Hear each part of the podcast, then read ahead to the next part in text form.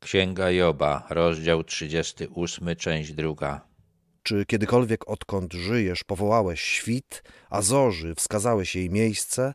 Bóg przedstawił się Jobowi jako ten, który sprawia, że wschodzi słońce. Nie powiedział dokładnie, w jaki sposób to się dzieje, ale stwierdził, że to on za tym stoi. On tak zrządził, że słońce się pojawia i oświetla ziemię. I raz dzieje się to wcześniej, a raz później. Aby ogarnęła krańce ziemi, z której bezbożni zostaną wstrząśnięci, aby się odmieniła jak glina pod pieczęcią i przyjmowała barwę jak odzienie.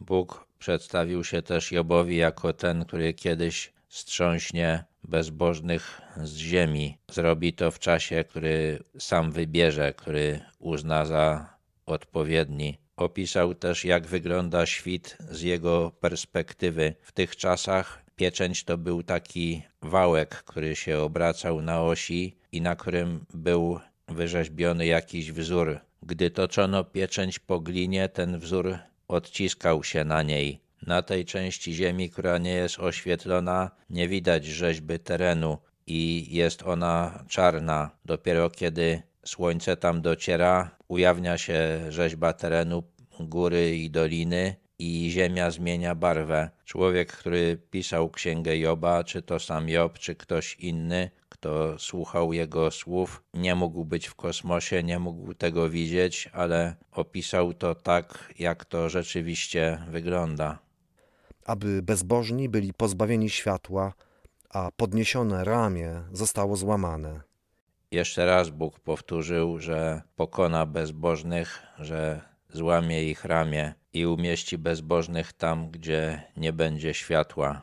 Czy dotarłeś aż do źródeł morza i przechadzałeś się po dnie toni? Dopiero kilkadziesiąt lat temu ludzie dotarli do największych głębin oceanu. Okazało się też, że Wody w morzach i oceanach pochodzą nie tylko z rzek, że są w skorupie ziemskiej źródła wody, które dostarczają ją bezpośrednio do mórz. Dzisiaj to wiemy i w księdze Joba też jest mowa o tych źródłach. Czy otworzyły się przed tobą bramy śmierci i widziałeś bramy mroków? Czy ogarnąłeś rozumem rozmiary ziemi? Powiedz, jeżeli to wszystko wiesz. Job nie mógł być na dnie oceanu i nie mógł też dotrzeć do otchłani. Bóg widzi i krainę umarłych, i dna oceanów. Tylko On może o sobie powiedzieć, że ogarnął rozumem rozmiary ziemi.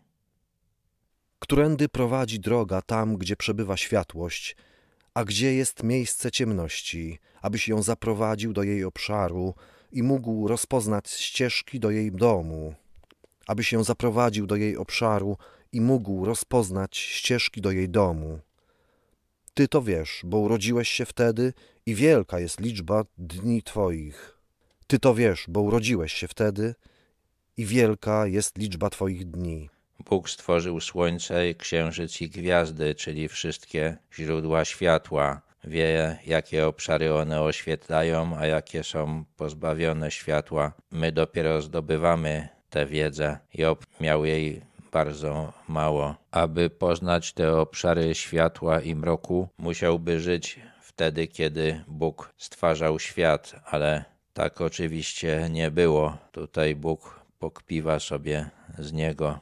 Czy dotarłeś aż do składów śniegu, albo widziałeś składy gradu, który przechowuje na czas ucisku, na dzień walki i bitwy?